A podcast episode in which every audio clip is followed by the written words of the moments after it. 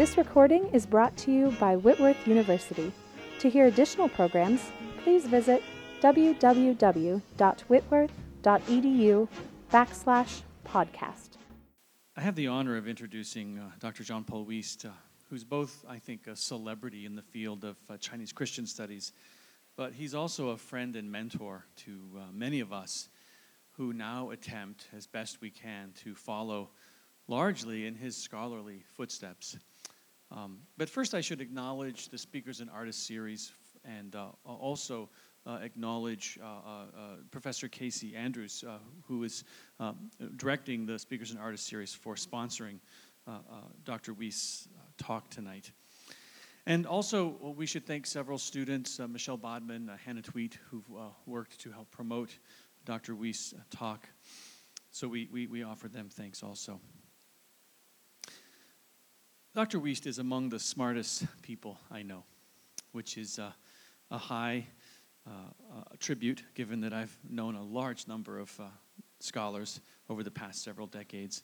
And he reminds me of an old Chinese axiom, and, and I've thought of him, I've thought of this saying when he'll talk about things because we'll conjure some random topic related to the history of the church in China, and Jean Paul will have a, an enormous uh, lengthy answer that is very insightful and, and, and seems to know uh, so much more than those of us who are, think that we know everything because we're researching that particular topic. But there's this great saying, Mingren, uh, Bu Yong Xi Shuo, Xiang Gu, Bu Yong Zhong Chui, which makes me think of, of, of uh, Dr. Wiest. He's recently retired from his important appointment as the director of research at China's, I think, best library of Sino Western and Sino Christian uh, studies uh, materials, the Beijing Center, which is in, in Beijing. I, I, I my last book was li- literally written uh, in that collection, uh, and uh, often, uh, almost daily, Jean Paul was mentioned there at the Beijing Center, and he's very much missed there. He's also been a research fellow at the Chinese University of Hong Kong, a visiting scholar at the University of Hong Kong Center of Asian Studies. Dr. Wiest was the founder and research director of the Center for Mission Research and Study at Maryknoll, coordinator of the Maryknoll in China History Project, and research director of the Maryknoll Society Oral History Program.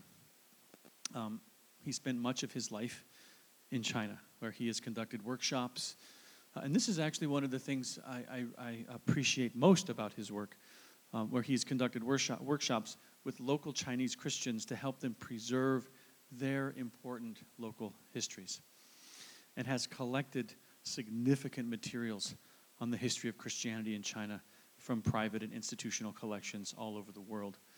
Well, from remote villages in China to major archives in Rome, Paris, and Belgium. During the Chinese New Year in 2014, I visited his home at Newcastle, where he's now living in retirement, a beautiful home, to see Jean Paul and to consult his materials on the Jesuit mission at Shenzhen, uh, China. It's a topic I'm hoping to write my next book about. Jean Paul made lunch for Amanda and me. And uh, he showed us around his home, which I thought actually was more like a museum of rare objects and images. And we, he spent the entire afternoon with me poring over his uh, daunting collection of documents on the Jesuit enterprise in northern China. I, I, photographed those and I put them in a special folder I keep in my office. Uh, and uh, am eager to, to pore over them and, and use them as I, I, work on my next book. In 1988, uh, Dr. Wiest published his monumental tome, Maryknoll in China, A History. And since then, I think uh, you might have written six or seven other books and uh, published numerous book chapters and articles and given countless talks on the history and situation of Christianity in China. One of my favorite photographs is of Jean Paul uh, sitting looking at his computer screen with a group of Chinese uh, around him, and everyone is, is smiling and happy. And to me, that really epitomizes Jean Paul's relationship with China, a joyful friend of China, and um, and I'm looking forward to his next ten books before he before he stops writing. I don't want to say anything else because I want to give him the podium. So, without any uh, more time away from his talk, Whitworth and, and uh, we are all honored to have Dr. Jean Paul Wiest here.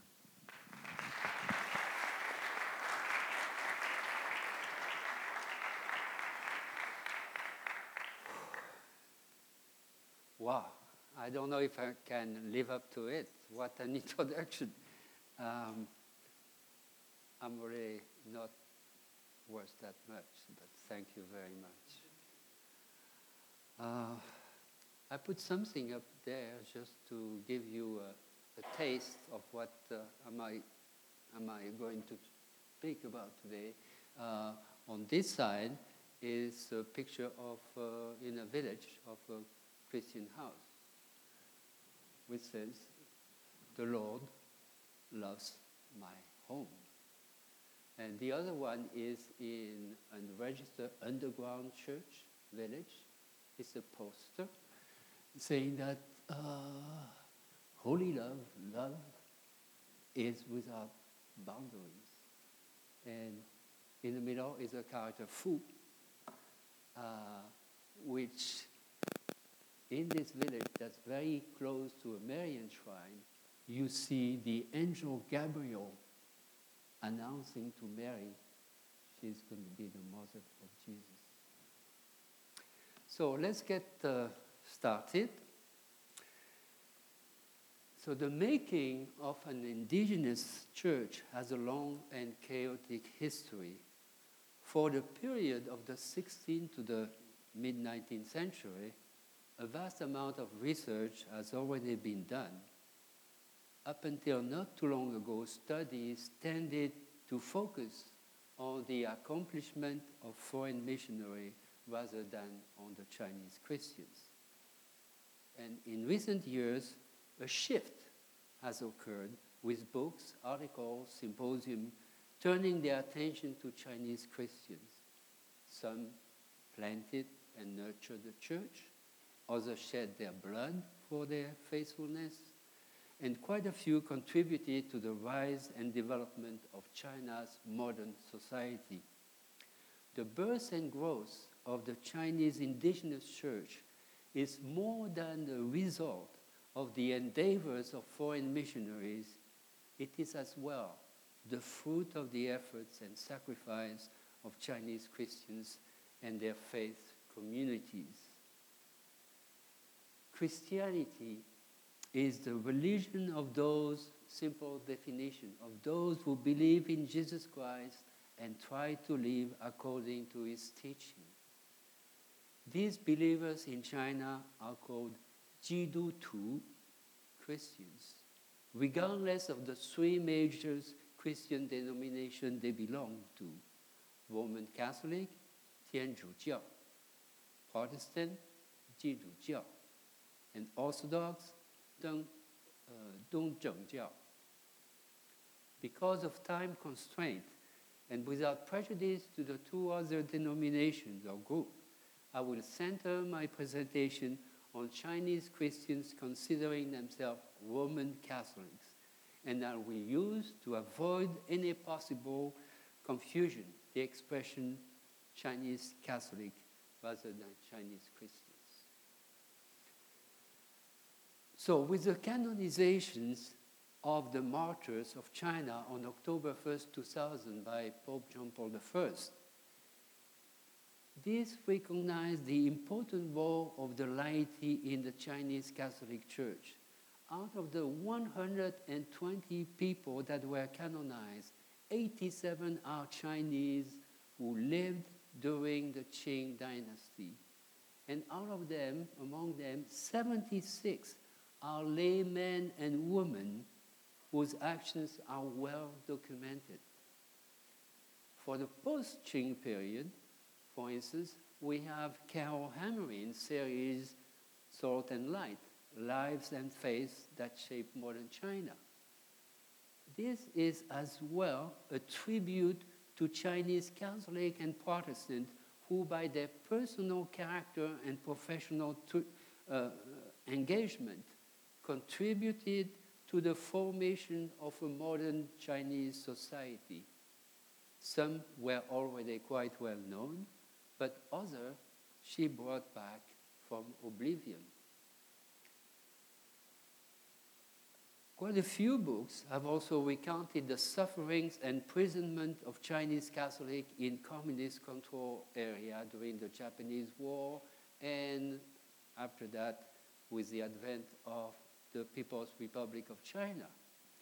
Many of these publications, however, tend to give the lion's share to the ordeals of Chinese clergy and religious people, their testimony, and their autobiographical accounts. Now, we, we come to the present period of the Catholic Church in China. I think Richard Madsen and Fan Lizhu uh, personal observations and interviews of ordinary lay Catholic men and women and the challenge they face was superbly rendered in the book China's Catholics. Also published some 17 years ago already. The research is still very relevant, but I think would benefit of an update in light of the events affecting the church since the advent of Xi Jinping at the helm of the country uh, since 2013. So, like Madsen, myself, my goal here is to give voice to Chinese Catholic, the church in China as well as in the West, has not heard of or know very little about. My scope is, however, broader since I cover a period stretching from the mid 19th century to the present.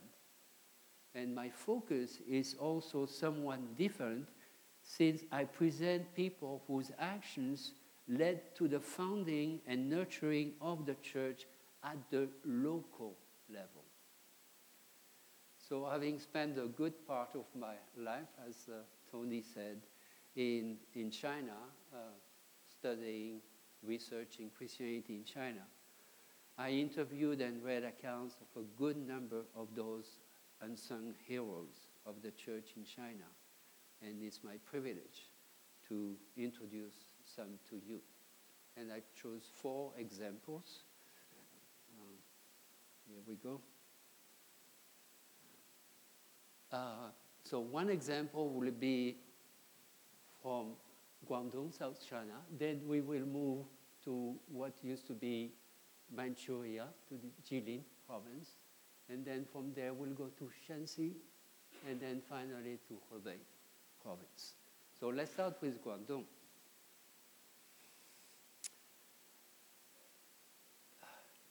The person I'm going to talk about in Cantonese or Hakka dialect is Kyotek Nyuk. I think uh, the surname should be in Mandarin Chinese Chiu, but I will call it Qiu. And I call it the pioneer. When the priests of the Paris Foreign Mission Society, la Société des Missions étrangères, we already heard about them, arrived in Guangdong in late 1849, a few only of those priests took residence in the city of Canton or Guangzhou most of them secretly scattered into villages and hamlets with a Catholic tradition dating back to the time of the Kangxi Emperor. To their great disappointment, the missionary found that some of these earlier chrétienté, they call them, Christian group, had dwindled down or died down.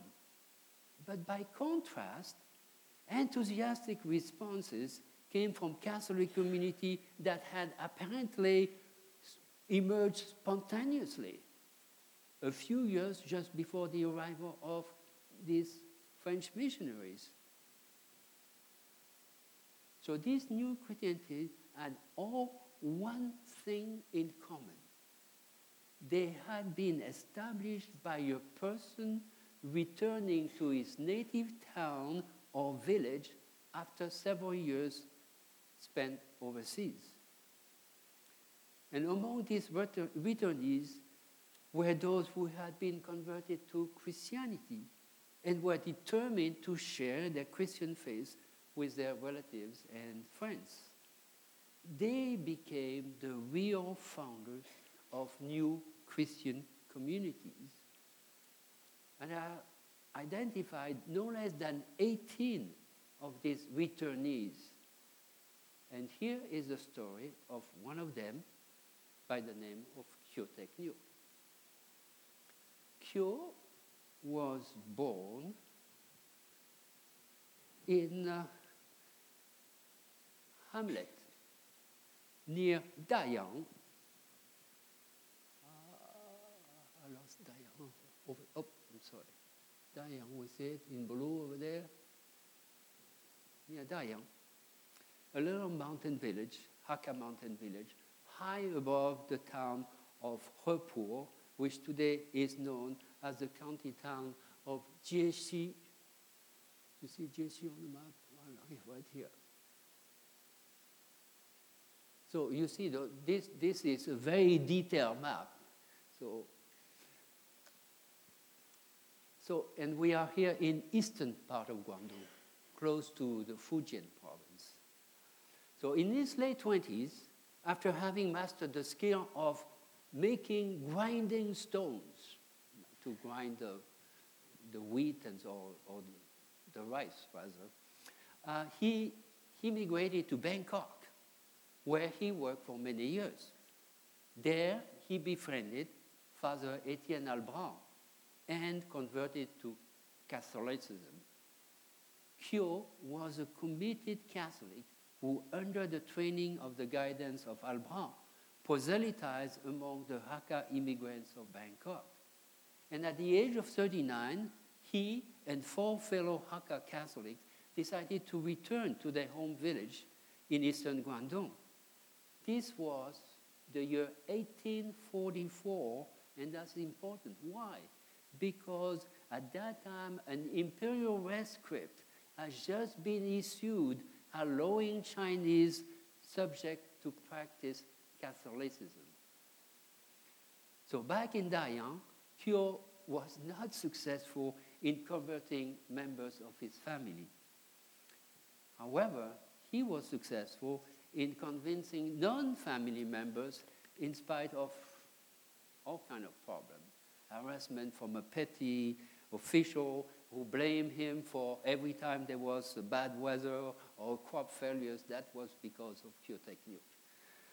And on one occasion, he had even to flew, flee into the mountain and go into hiding in, in order not to be caught and put into jail. But in spite of all that, the Christian community nonetheless kept growing, and Kyo was able to build a small chapel on a piece of land donated by one of the converts. And his first convert, that's interesting too, by the name of Lai Sen, became Kyo's close associate.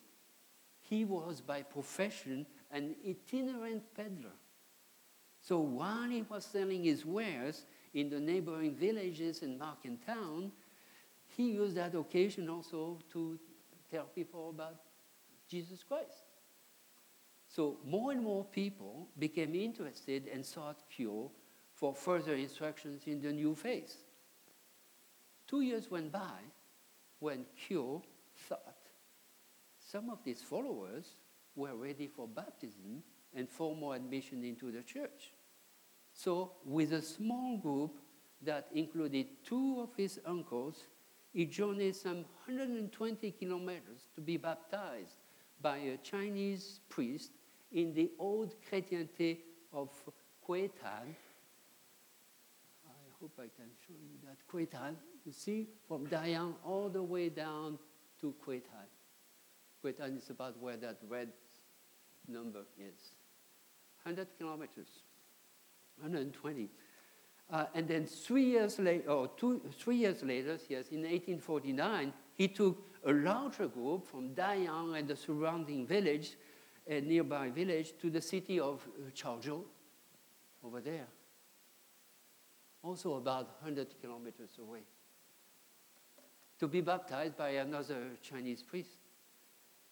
And it was only the following year, 1850, that finally a priest from the Paris Foreign Mission was able to settle in Dayang and heard from Kyo and Lysen the story of the beginning of the Christian communities in the area. So Kyo was also instrumental in the spread of the faith in part of the Lufeng, is the Lufeng County. Lufeng County will be about, about this area. And then we'll talk about the Puning County, the Jieyang County, and the Xining County, and the Lufeng is about here. And then you will see all the faith, starting from Kyo, is going to spread into that whole area. How comes? So in 1846, when he took his first group to Kuitan, down there, he, you know, it's a big distance. So they stayed overnight in one village and they talked to the lady that took them in or that was in charge of the village. And they talk about their faith. And they become very interested. She became interested. Her five sons become interested, the son-in-laws and the wife and so on all become interested. And when they came back, they stopped again, and those people say, we want to become Christians. And so a few years later, Kyo come back, take them to Kuitan again to be baptized. And those people belong to the Pang lineage. It was one of the largest lineage, about 20,000 people in that area, that was spread all along this area I just showed you. And so soon the faith spread all around, and all that started with a man that went to work in Bangkok for a few years and then decided to come back home. So then Kyo thought that he had done his job. And so he moved on to his next assignment from God. And guess what? He decided to go to Taiwan, Formosa, to convert the Hakka people of Taiwan. So here we are, simple Christians that started the spread of faith in the whole area of Guangdong. So my next story, we move now way north into the old Manchuria over there, is the story of Bibiana, the native virgin. Bibiana, by the way, all those are things, you know, that I called from Chinese records, those two first stories. Bibiana was born in 1883 in the entire Catholic village of Erbadan in the apostolic vicariate of Mukden or Shenyang. And uh, that was also under the administration of the same Paris Foreign Mission Society. Bibiana had two younger siblings, a boy and a girl, and during the months of June 1900, every time a band of boxers were, was sighted, the villager would flee, flee and took refuge in the surrounding mountains and woods. But on June 27th, the alarm came too late, just as families were having their evening meal. So Bibiana's mother, who had bound feet, could not run. So she told the father, Take the three children, and then you'll come back to fetch me. Bibiana saw her mother while she was hiding in a cold, uh, cornfield. She saw her mother proudly confess her Christian faith and perish under the sword of the Boxers. On that same night, profoundly impressed by the death of her mother, she considered as a saint, Bibiana decided on that same night to dedicate her life to the service of the church by becoming a Zhujiade, a live-at-home virgin. From the next 25 years, while the parish remained without a resident priest, she took care of the orphans, the aged, the sick, taught catechism, directed the school for girls, settled disputes, arranged matrimonial matches, wedding matches, and help keep Urbadan parish record straight. When in 1925, section of the Shenyang Vicariate was made into a separate mission territory uh, given to the Maryknoll Fathers, the good work of Bibiana immediately caught the attention of the American missionaries. So rather than sending young girls showing an interest in becoming sisters eh, to the existing vicariate of, or not vicariate, existing novitiate for sisters in Mukden, Father Raymond Lane, the local Maryknoll superior, put Bibiana in charge of the formations. By her daily life, he thought, she was a witness to the many tasks native sisters could fulfill in the new mission. Bibiana, who had a keen perception of the need of a native church, accepted the responsibilities by saying, as long as priests and sisters are foreigners, the Catholic Church will be considered foreign. To remedy this, we need Chinese priests and many, many, many sisters. In December 1931, Bibiana took uh, eight candidates to the sisterhood from Urbadan to the city of Fushun and turned their formation over to the four Maryknoll sisters who had just arrived uh, two months before. Among these candidates, six persevered to the delight of Bibiana and became in, on September 8, 8, 1939, the first postulant of the native congregation of the Sister of the Sacred Heart of Fushun. Here is, forgot to show you, here is Bibiana itself. And uh, these are the first six novices. That's first they become postulant and then they become novice and they have the white veil when uh, in March 1940. And then a little bit later, that's when they became full-fledged nuns. So the seeds that Bibiana had planted and nurtured had come to fruition. Bibiana, who had no formal education, never considered herself worth to become a sister.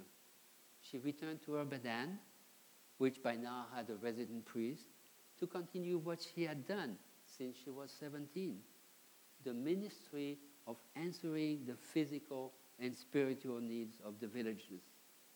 She died in June 1942 when Japanese bombs fell on the village. The Sisters of the Sacred Heart played an important role in continuing parish and social activities in the Fushun Apostolic Vicariate after December 1949, when the Japanese first interned and then su- subsequently deported the Maryknoll priests and sisters. Today, these sisters are still have work in the Fushun se- uh, section of the Shenyang Vicariate. And on July 25th of this year, 12 of these sisters, 20 priests of the diocese, and over 1,000 lay Catholics gathered in Urbadan Church to celebrate the 100, I'm sorry, the, the 120 years anniversary of the arrival of Christianity in the town. Can say that Bibiana's hard work had not been in vain. My third story, so now we move to Shanxi. Shanxi. Okay, here. Is the story of Laurent and his father, Scarface. Some 12, or more than 12 years ago, I should say 15 now, uh, 15 years ago, after a night landing at the airport serving Taiyuan, the capital of Shanxi province, I was driven through mudded to a remote village nested at the foot of rolling hills. The next morning, when I looked through my bedroom window, I knew I was in for a very unique experience. There, on the top of the nearest knoll or hill, I could see a strange building, imposing Chinese style arch stone gate surmounted by a cross. As I hurried up the hill, I soon could read, read on the frontispiece of, of that gate the inscription Shang Tian Zhimen, doorway to heaven. I hope I have it. Here it is. So the inscriptions, uh, what The gate opened on a vast esplanade where stood two church structures in a style that seemed strangely familiar, but that I had never seen before or used for Christian architecture. One structure, built for open air mass, resembled the Temple of Heaven in Beijing with its round and pointed roof. Hope I have it here. Yeah. And the one in the back resembled one of the palace of the Forbidden City with those big yellow, yellow roof. Back in the village, I inquired about those buildings on the hill. Over breakfast, the pastor and the head of the village called the Huizhang told me that if I wanted to know the true story of their village and its people, I should go back up the hill and talk to Lao Wang, the caretaker of the shrine. What I saw and learned on that day is etched in my memory for the rest of my life. Here's Lao Wang with two sisters around uh, him. When I reached the shrine, Lao Wang, a tall and sturdy man in his early 80s, dressed in a clean blue Mao suit, was tending the rose bushes that adorned the esplanade. A water can in one hand, small rake in the other, he began to tell me a fascinating story. Catholic comprised 90% of this village of about 1,600 people. They all bore the surnames of Wang and Li. The Wang were the original settlers and traced their lineage to two brothers who converted to Catholicism about 250 years before that. The village had been a place of pilgrimage to Mary. So, what I forgot to tell you, that this is the place of pilgrimage to Mary of the Seven Sorrows, Notre-Dame de Sept Douleurs. Uh, so it's been a place of pilgrimage since the mid 1800s when the missionary came back to China. But when the boxer, uh, boxer bands rampaged through the region in June 1900, they massacred, they killed a great number of Christians. For instance, this is in front of a, a church, and you have all those all those things you see. They are all the names, and there are three columns, all the name of the people that were Christians that were killed by, by the boxer or died. So as they march, as this boxer marched toward that particular village, there was a 10-year-old boy herding cattle on the hill. So the Huizhang at that time rushed out to retrieve him, but it was too late. They were caught and hacked with swords. The man died, but the boy survived. They were Lao Wang's own grandfather and father. At that same moment, Mary appeared a, as a lady riding a white cloud and frightened the Boxers, who left in a hurry and veered away from the village. At the news, Christians from surrounding settlement came to seek refuge within the village. And so that's when the Li, the clan Li, started to settle in that village. As for the Boxer, they never dared to ven- venture again close to this place, haunted by a lady ghost on a white cloud. With tears in his eyes, he spoke of his father, who in due time also became the Huizhang of the village and was nicknamed Scarface because of the large cicatrice on his left cheek and neck. Lao Wang also began to tell me about the Italian Franciscans who came to the village when he was still a little boy and educated him. A church used to stand on the location of the present doorway to heaven, but it was destroyed during the Cultural Revolution. He remembered being an altar boy for the friar who said the Mass there. When asked about the present shrine and what he was doing there, Lao Wang remembered vividly. He vividly, he remembered the date, the grand opening on September 15th, 1989, for the feast day of Our Lady of the Seven Sorrows. Some 50,000 pilgrims gathered in front of the church for a Mass offered under the roof of the Temple of Heaven. Since then, on that same feast day, large crowds of pilgrims have gathered on the esplanade.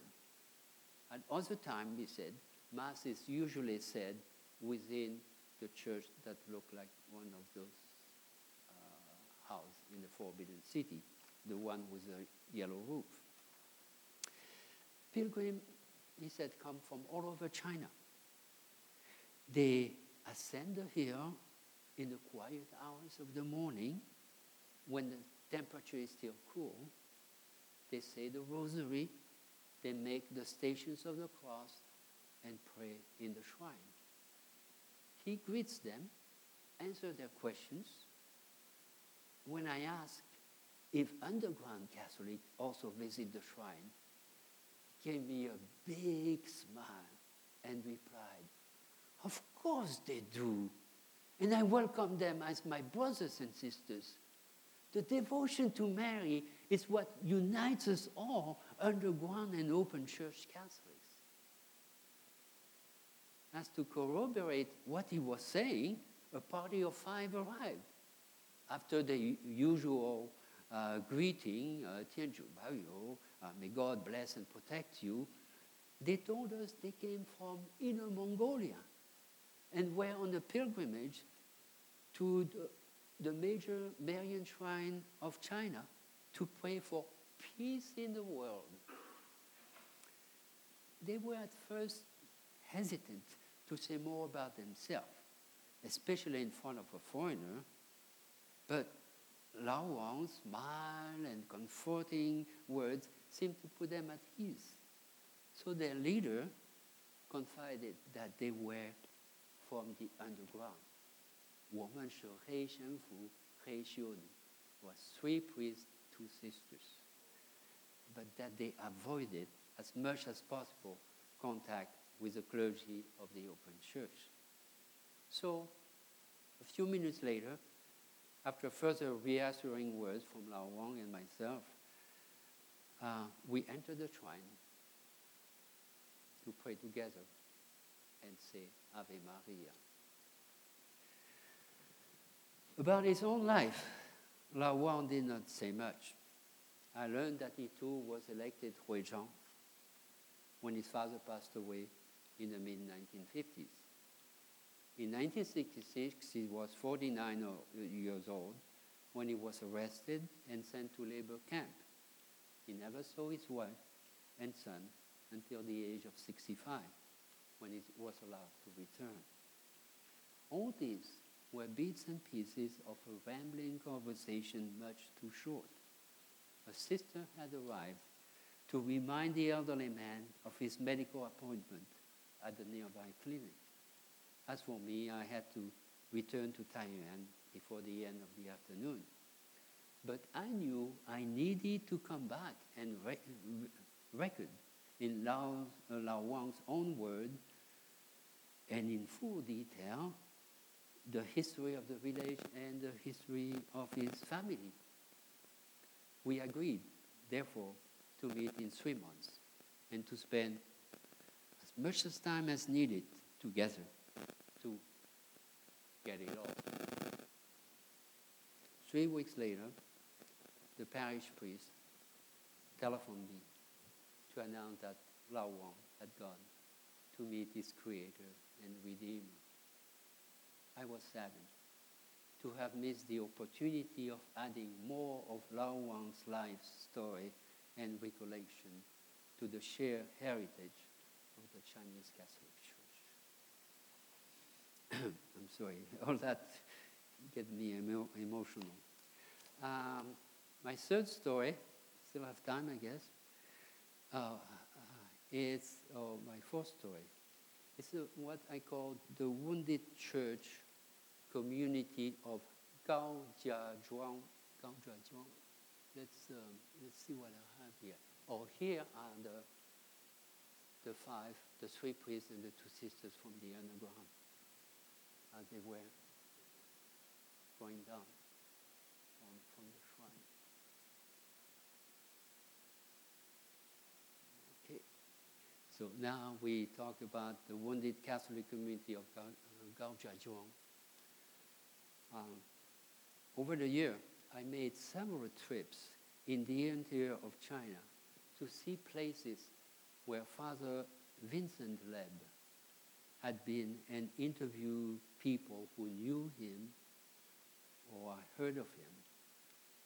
So in April 2014, in preparation for this year, 75th anniversary of the death of Father Vincent Lebbe, I went on a search for the village and the church where Lebbe served as pastor in 1927 and 1928. Two native sisters, Sister Yang and Sister Zhao, accompanied me. They both belong to the congregation of the Little Sisters of St. Teresa of the Child Jesus, founded by Father Lebbe in 1928. And what was very interesting is these uh, pictures chosen to, um, uh, to announce my, my lectures. Um, here, this is Bishop Sun, is one of the first six bishops ordained by the Pope in 1926, and Father Lebbe next to him.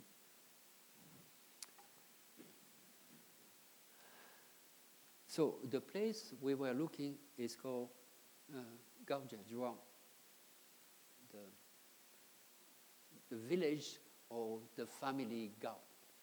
You could translate that in, in English. Um, that was in one in uh, area, mission area called Lixian, an apostolic prefecture, they call it at that time. And later on, it became the village, or it became the diocese of Anguo. So you see Anguo here, Anguo. And just to locate here, you see Tianjin over there. Beijing is a little bit higher up here. Uh, for those that know the area, Shijiazhuang is here. And then you see here, we already start to go into Shanxi. You see Taiyuan, the capital of Shanxi is here. So that gives you an idea where Anguo is. It's a very rural area. Um, so where am I here? Okay. So both sisters, those two sisters that accompanied me, they were from Anguo City, but they didn't know that village of Gaojiazhuang. Never heard of it, except that uh, um, it seems to be in a location that was under the control of church. Uh, and they had received vague information from an elderly priest that this was not a Catholic or Christian village anymore, and that there were no church over there. when I showed them a 1932 picture of a Western looking church with the mention on the back reading former Cathedral of Gaojiazhuang. The sisters were skeptical, for they thought the building was much too large for a village church.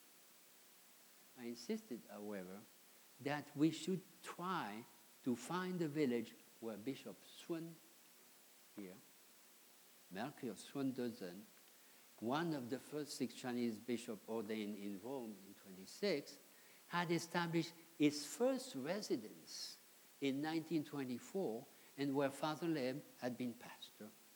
So the expedition was set for April 7, 2014. The evening before, I opened a book that is a book in French that in which we have the letters that Father Lebbe wrote to the students he had when he was in Europe. Father Lebbe was sent to Europe for seven years uh, because many missionaries didn't like his attitude. So he, he, had, you know, during that time being kind of the, the, the campus, campus minister of all the Chinese students in Europe. And so he, he has a lot of these, the letters. And those Chinese, a lot were from Hebei, so they knew the area. So uh, Lebbe's letter is very detailed about, about this area.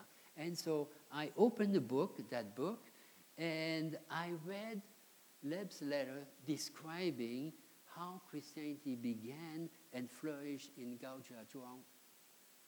It all started in the early 1860s with a widow's conversion from Buddhism to Christianity Catholicism. Having some resources of her own, she gave land for the construction of a church. And with contributions of a growing number of converts, a chapel was eventually built, but the village remained without a resident priest. So on Sundays and major feast day, a little bit like Bibiana in the other place, uh, she led the community in prayer, prepared the meals for those coming from far away villages. And finally, to her great joy, a priest and a group of sisters settled in Gaojiazhuang. And the widow, by then an old lady, passed the remaining days or years in prayers in the sisters' convent. Simple story, right? In the morning, then of April 7, the sisters and I were up at 5 a.m. and two local Christians uh, by the name of Wang Wang Jianjun and Wang Jianhua came to pick us up with a minivan. The direction we had received were quite vague. So after asking several times, receiving conflicting information, and still not finding the place, we stopped for lunch, somewhat discouraged. But refreshed by the meal, we decided to give it one more try. And this time, we found a farmer tilling his field who knew exactly where it was and told us how to get there.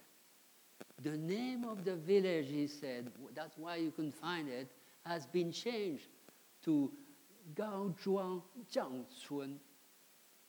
And it was about 30 minutes away by car.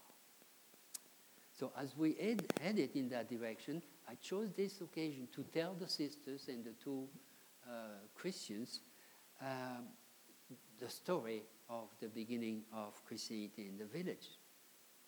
And I also added for the sisters that in a previous research, I had found that the sisters who came in the village in 1927 were the first group of nat- native religious sisters in the prefectures. And they belong, Tony, what you mentioned yesterday, they were filles de Saint Joseph or Josephine.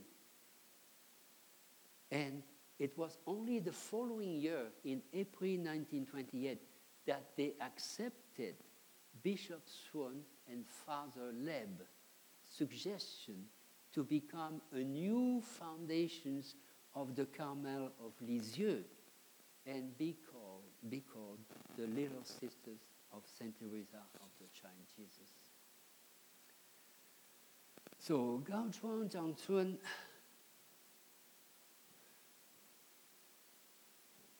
was a large village.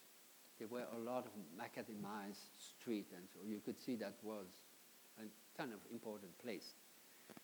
But the many religious poster on the door were a clear indication that we were in Catholic territory and reminding me that this region had been evangelized by the Jesuits.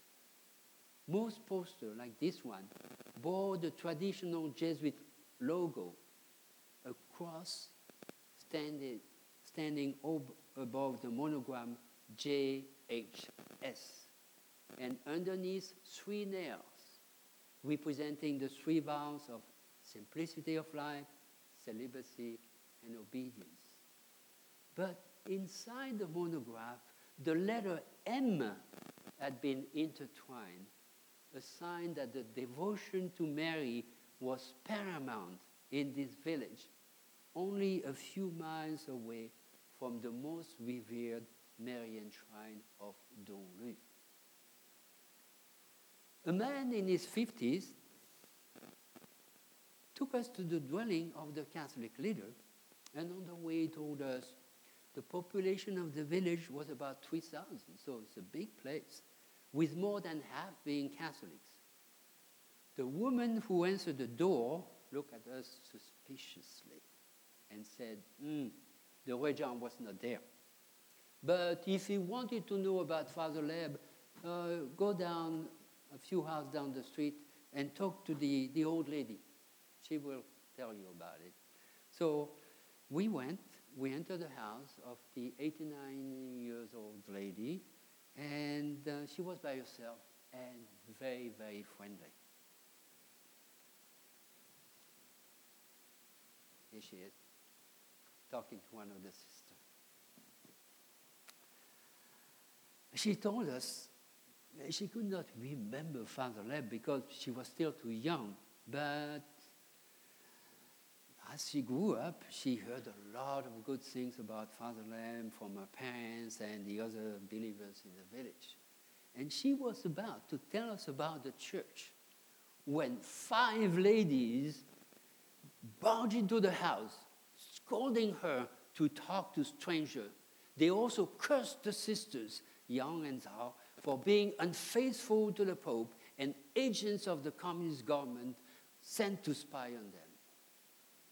They told us to get out and leave the village before the police came and give them more trouble, give them more trouble. It became quite clear that we were in an underground Catholic stronghold and that these people believed what underground priests had been telling them about the open church. We apologized for upsetting them, and upon leaving, greeting them with the usual, may the Lord protect and bless you, which they didn't bother to respond. Back on the street, the same man who accompanied us pointed to a middle aged man riding a bicycle and said, Here comes the regent. When we tried to stop him, the Catholic leader muttered he was too busy at the present time to talk to us. Obviously, he had been warned. Visibly embarrassed, the Catholic man by our side said, ah, We are not all like that, but you should understand. Many in the village have suffered a lot and remain suspicious of any stranger walking in. Through many trials and prison terms for some of us, we have maintained our faith and our allegiance to the Pope. I know where the old church was, and I will show you the place. So he took us to a crossroad with empty lots on both sides. Here, he said, stood the church and the other buildings belonging to the parish and to the bishop. The ground in front of us was big enough to accommodate a church, a rectory, a minor seminary, convent for sisters, and even a small school. Excuse me. Excuse me. How do I go back? Here it is. Um, so large-sized gray bricks piled up against each side of the crossroad were not the typical yellow bricks made of clay and straw or the more contemporary small red bricks. Rather, they were the kind of large gray bricks found in Hebei province in most of the 100 plus year old churches. The man could not remember when the church was demolished, but he recalled it didn't look particularly Chinese. So I was about to show him the 1932 photograph of the church, identified as being the one of Gaojiazhuang, and see if he would recognize it. Guess what? Another group of angry women arrived, cursing us and telling us to go away. Since it had become clear that we were not welcome and no one would provide us further information, we returned to our car and left. On the way back, on the ride back to Anguo, our small party was glad to have achieved our goal to find the village where Bishop Sun and Father Lebbe had resided before moving to Anguo in 29.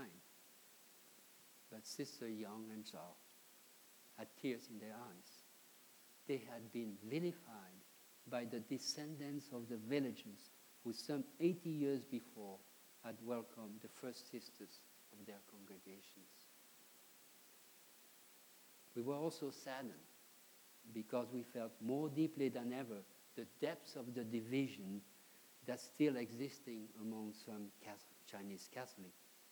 And yet, the meeting of that single Catholic man had filled us with hope that reconciliation was possible. Now, if I still have time for some concluding remarks, yeah? Okay, so then you give me 10 minutes?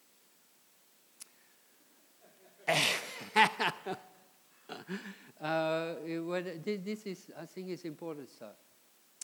Uh, I am well aware that some scholars might be inclined to regard my first story, called from Western Missionary Records, as someone hagi, hag,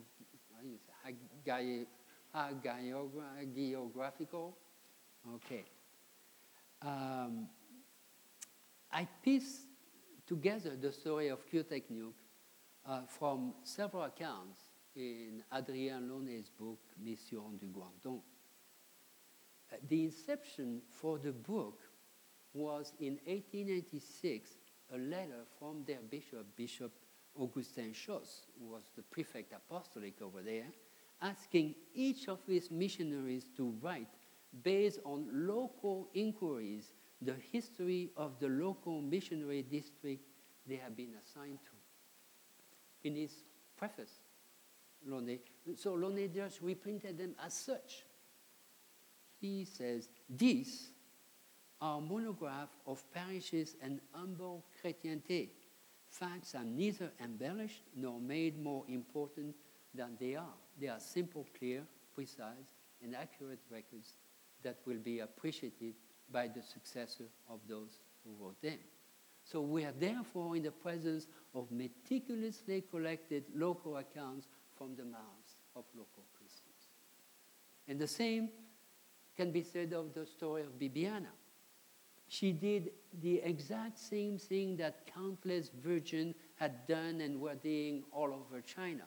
It just happened that in her case, a missionary and some sisters were attentive enough to tell about her in more details.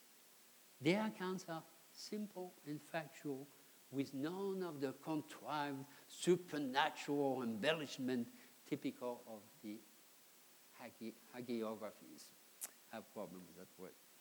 Now, another point is the mention of the apparition of the Virgin Mary in my third story may also raise the eyebrows of some scholars. Both Madsen and Tony here wrote about the Chinese Catholic profound devotion to Mary, especially in time of dangers, and the role miracles continue to play in their life.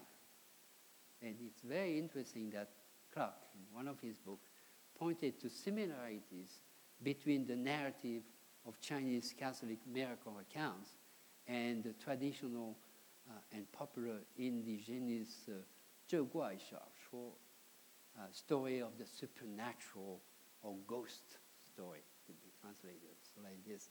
So I would say that one does not, one does not need to believe in miracles to understand why the boxer veered away from the village after hacking at the little boy and his father.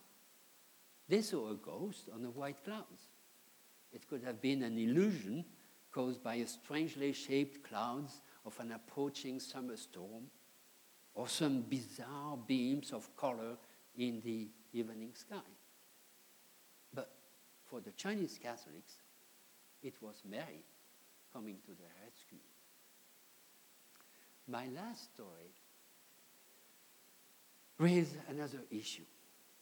Under the present political and limitations, the task of gathering information in China is a delicate one, requiring good interpersonal relationship with local government, religious officials, as well as the people to interview. I'm glad that some Chinese scholars are realizing the urgency of the task. Researchers need to act quickly before too many Laowang pass away, taking with them the joyful and painful story that are the very fiber of these faith communities. These memories are a legacy and a heritage that belong to the Chinese church. They are part and parcel of its identity and should not be allowed to get lost forever. So a well-balanced history of Christianity in China should therefore be more than a history of how structure, hierarchies, official theology were established. The front stage should not be occupied only by the policymakers of missionary society and even the indigenous church, but also by the average priest, pastor, sister, catechist, evangelist, and local Christians. This is where grassroots interviews come fully into play. Through the flesh and blood story of these people, one can genuinely sense the ups and downs of intercultural relationship, transcultural evangelization, and people pronounce it differently, and sinicization of the Chinese church. And now my last paragraph, if you allow me to end up in a somewhat spiritual note, I would say that these stories are the materials of the act of the apostles in China. Following the example of disciple Luke, at least I tried that, in the original Acts of the Apostles, we ought to record not only the deeds of the clergy and religious sisters who follow in the footsteps of Peter and Paul, but also the story of no less important local figures, our contemporary Stephen, Cornelius, Priscilla, Lydia, Gaius, and so on. They play an important role not only in founding, nurturing, and keeping alive local Christian community, but also, as you can see in the picture coming up now, in shouldering most of the Chinese church social services. Oh, that's the lady on the clouds. but here, it's all what the Christians are involved in.